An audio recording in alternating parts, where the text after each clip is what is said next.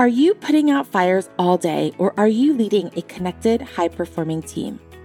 Actively focusing on employee well being and stress management is one of the secrets to the highest performing teams. Teams who thrive as individuals and a collective and who crush their goals time and time again. Welcome to the Authentic Leader Podcast, a weekly show supporting leaders in bringing simple stress management techniques to their teams to create a culture of resilience well being, and connection. I'm your host, Dawn Penzak, and I experienced chronic stress and burnout as a middle school math teacher, ultimately forcing me to leave my career in education to figure out how to heal my body. I didn't see it at the time, but burnout was the catalyst for me to radically change my life and career.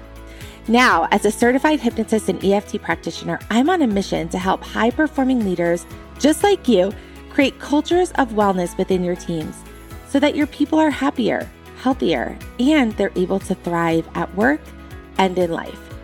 To keep things simple, just press play at your next team meeting, and you and your team will be able to reduce, manage, or master stress, connect on a deeper level, and access more creativity and brilliance.